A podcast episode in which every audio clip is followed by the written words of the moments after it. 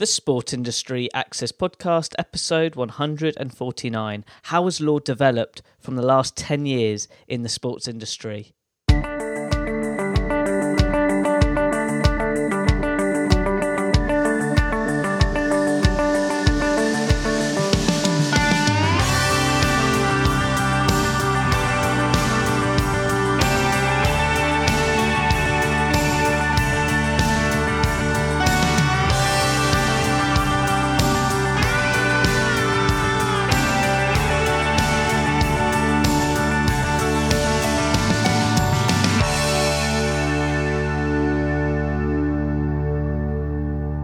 Welcome to another episode of the Sport Industry Access Podcast. I'm your host, Ed Bowers. As always, my goal each week is to provide you a special guest who is a sports expert in a specific field in the sports industry, especially if you have an interest in pursuing a career in sports law. I hope today's episode can be useful to you with regards to your interests and needs. Now, getting back to today's show, this week's special guest is Alexander Miranda Alexander is a sports lawyer and he has over 10 years of experience in the legal sector of the sports industry. Specifically, he has particular great knowledge with regards to Brazilian sports law, with regards to how law is implemented from a sports industry perspective. And for that reason, it's really brilliant, but also I'm personally fascinated about his career journey in sports law, and it's great to have him as a special guest on the show. That's when today's episode Alexander will share his sports career journey and explain to you how law has developed in the sports industry from the last 10 years. Alexander, it's great to have you on the show. Please can you share your sports career journey to listeners? When did it all start? Hi, Ed. I was always passionate about sports. So it all started when uh, when I started when I went to the law school uh, to study law here in the graduation. Here in Brazil, graduation in law is it's about five years of study, and uh, I started because I was uh, my passion uh, about sports was so strong, and especially about football, that I started to play football uh, for Mackenzie Law School, which is the university that I attended here in Brazil. And then one of my teammates uh, invited me to join uh, a big law firm, but in the civil litigation area. So uh, I applied for this position. I started to work as an intern in this law firm in the civil litigation area.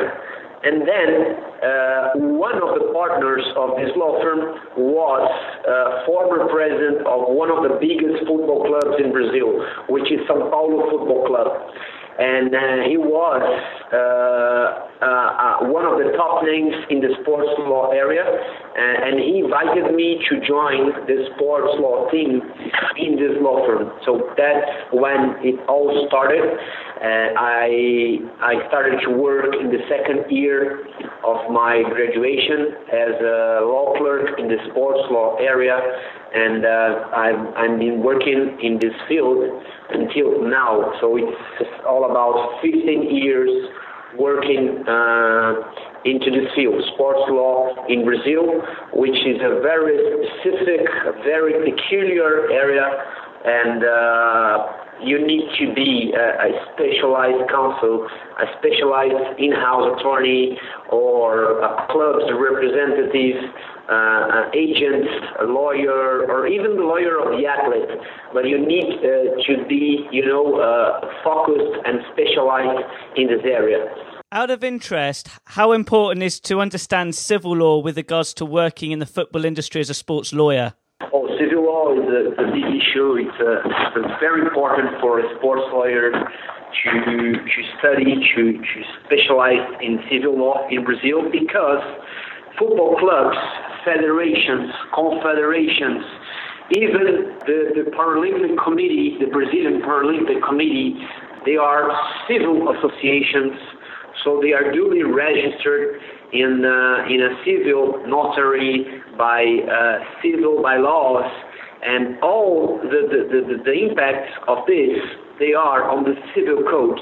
Uh, we have boards being regulated by, by our federal constitution since 1988 and Pele law, which is our federal law, uh, which regulates the sports, is from 98.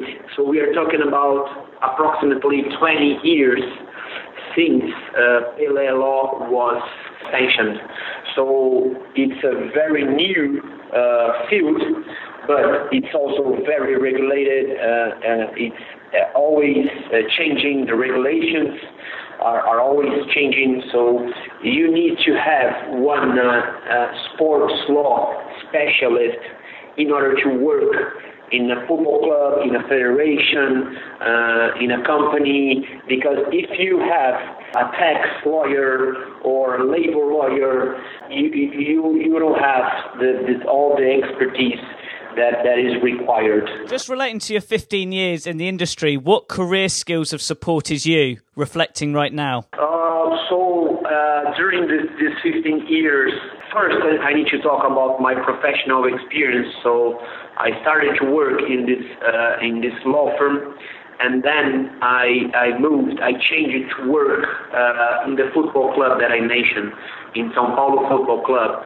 So I joined São Paulo Football Club as an in-house counsel, and it was a great experience because when you are working inside the club, you can have you can have the idea what everything that, that goes around, all the, the world, all this this hub that the club, a big club in Brazil, is uh, is to. So uh, we work in the legal department with several procedures in FIFA, uh, in national dispute resolution chambers, ordinary courts, contracts, a lot of contracts, uh, labor contracts, image rights agreements.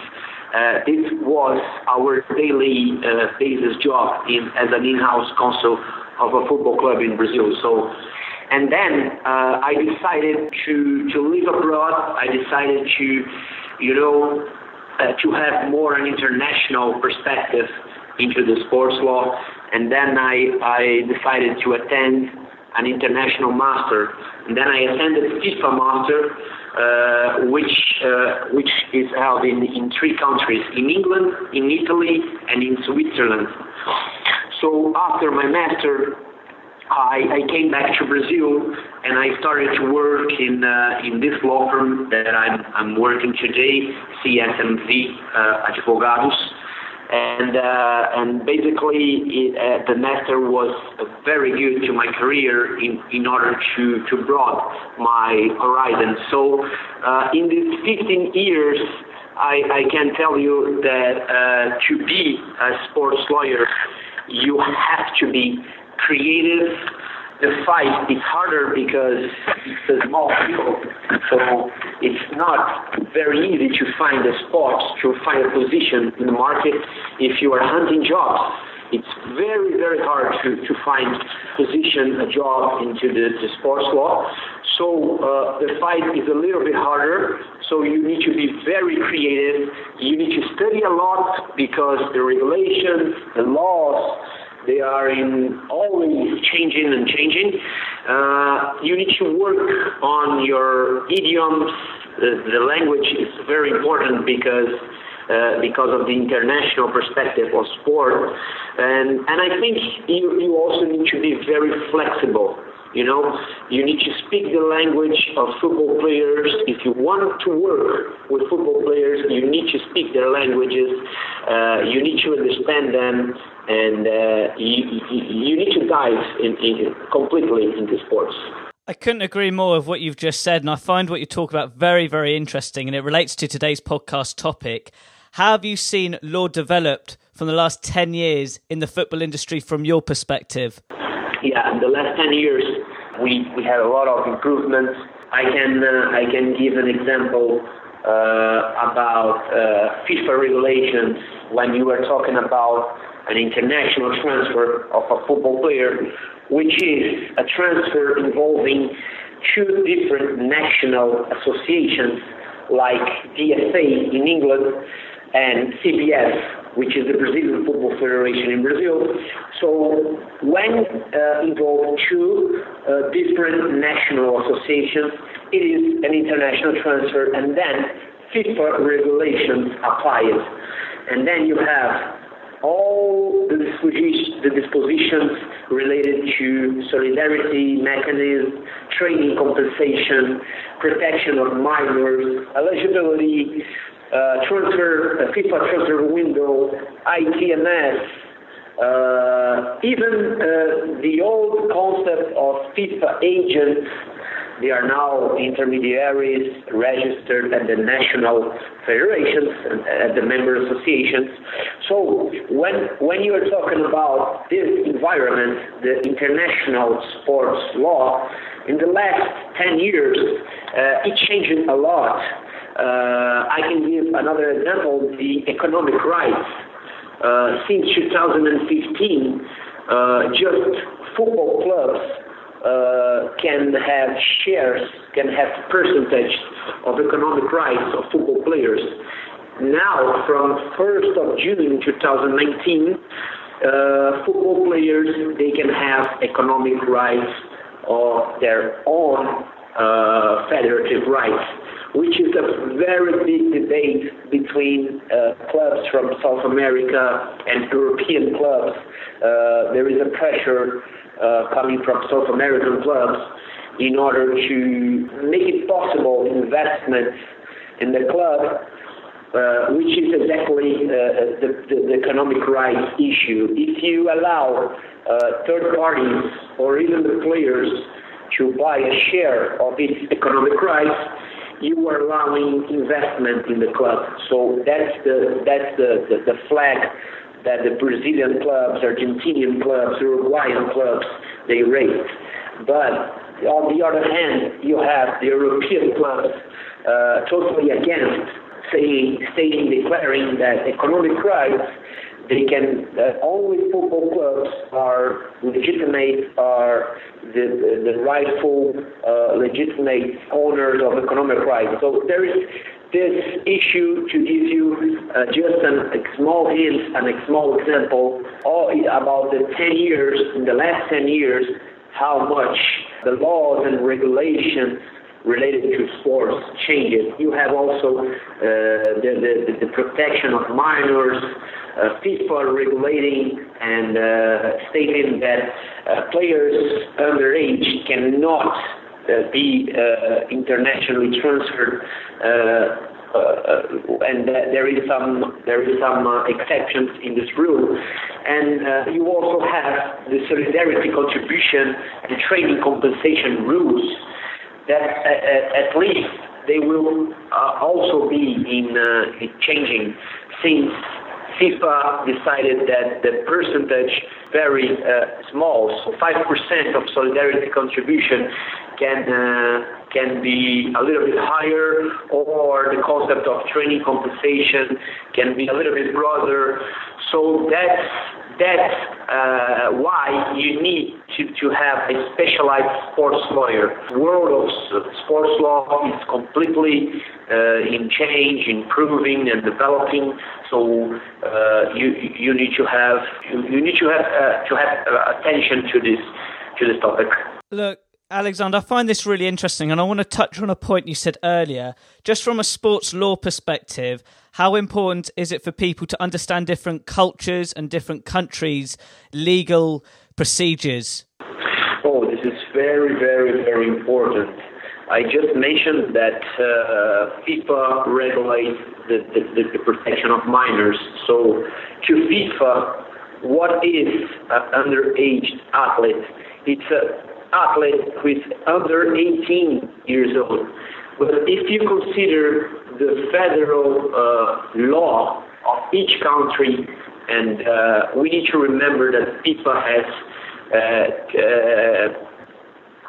211 member associations affiliated. So in each country, you have a concept. In each country, you have their own uh, laws so uh, FIFA needs to, to, to set a standard. So uh, to the eyes of FIFA, uh, an underage athlete is an athlete under 18 years old. And so, uh, if FIFA says that an underage athlete cannot be internationally transferred, so you need to, to, to respect this regulation, even if your federal law in your country uh, says the, the contrary. Just going back to your career now, what have you been up to recently? Yeah, so so re- recently um, uh, I'm based in São Paulo, in, in Brazil, and I I used to work uh, in several areas in uh, in the sports law, so doping, match fixing, uh, contractual matters, civil litigation. We have also uh, the sports justice court in Brazil, which is uh, a, peculiar, specific court that uh, will uh, will judge, will process uh, sports demands, sports uh, process. We have also the National Dispute Resolution Chamber within CBF. So if you have any any disputes involving two clubs or a player in a club or even an intermediary in the club, you can submit this dispute to the National Resolution Chamber in Brazil. And uh, on a daily basis, I work also with litigation in FIFA and in CAS, in the Court of Arbitration for Sport. So in, in this, the, the, the, this area that I mentioned, doping, uh, contractual matters, and all other disputes. Sounds like you're very, very busy. Just uh, out of interest, what have you enjoyed the most from your sports career looking back now? Well, uh, looking back now, I think I would definitely state that the, the, the, the, the whole experience, the, the 15 years of experience, is uh, a thing that I would stress because uh, sometimes you find other lawyers from uh, other areas like labor law, tax law, civil law, or even intellectual property of, or other smaller areas. And I would stress my uh, my focus just in sports law, exclusively in sports law and uh, and the market requires uh, uh, a specialist just in sports law. Because if you if you try uh, you know to get everything uh, on the table you, you maybe you will need something. So uh, that's very important to to to study in your graduation as a law student and then to attend the post graduation in sports law uh, after the post-graduation, you think in a, a, master or LLM or in a specialization uh, uh, overseas or maybe here in Brazil, but it's very, very important that in academic point of view, you uh, you be focused and specialized in sports law and at the same time, if possible, if you work uh, in the sports industry, uh, it will be very, very good for your career. That is fantastic. And Alexander, I always like to finish with an inspirational question, and you provided some great sports career advice already. But what three tips would you give to a university student who wants to pursue a career in sports law? First, uh, as I said, should be very creative sports law, it's a small world and you need to, you know, persistence is also important word. So creative, per- persistence, you need to be flexible and you need to have an international mind. We are talking about uh, an international phenomenon. Sports, definitely, it's an international phenomenon. So you need to work on your uh, language skills, idioms, and uh, be creative, be persistent, and never give up. That is great. Alexander, how can people interact with you online, on social media? Well, my name is Alexandre Miranda. I'm on LinkedIn, and uh, if anyone uh, wants, uh, need my help or any advice, I would be more than glad to help. That is great to all the listeners listening in. That LinkedIn link will be on my website relating to this blog post. Alexander, it's been such a pleasure chatting with you today. Thank you very much. It was my pleasure. Eh? What a really fascinating podcast chat with Alexander.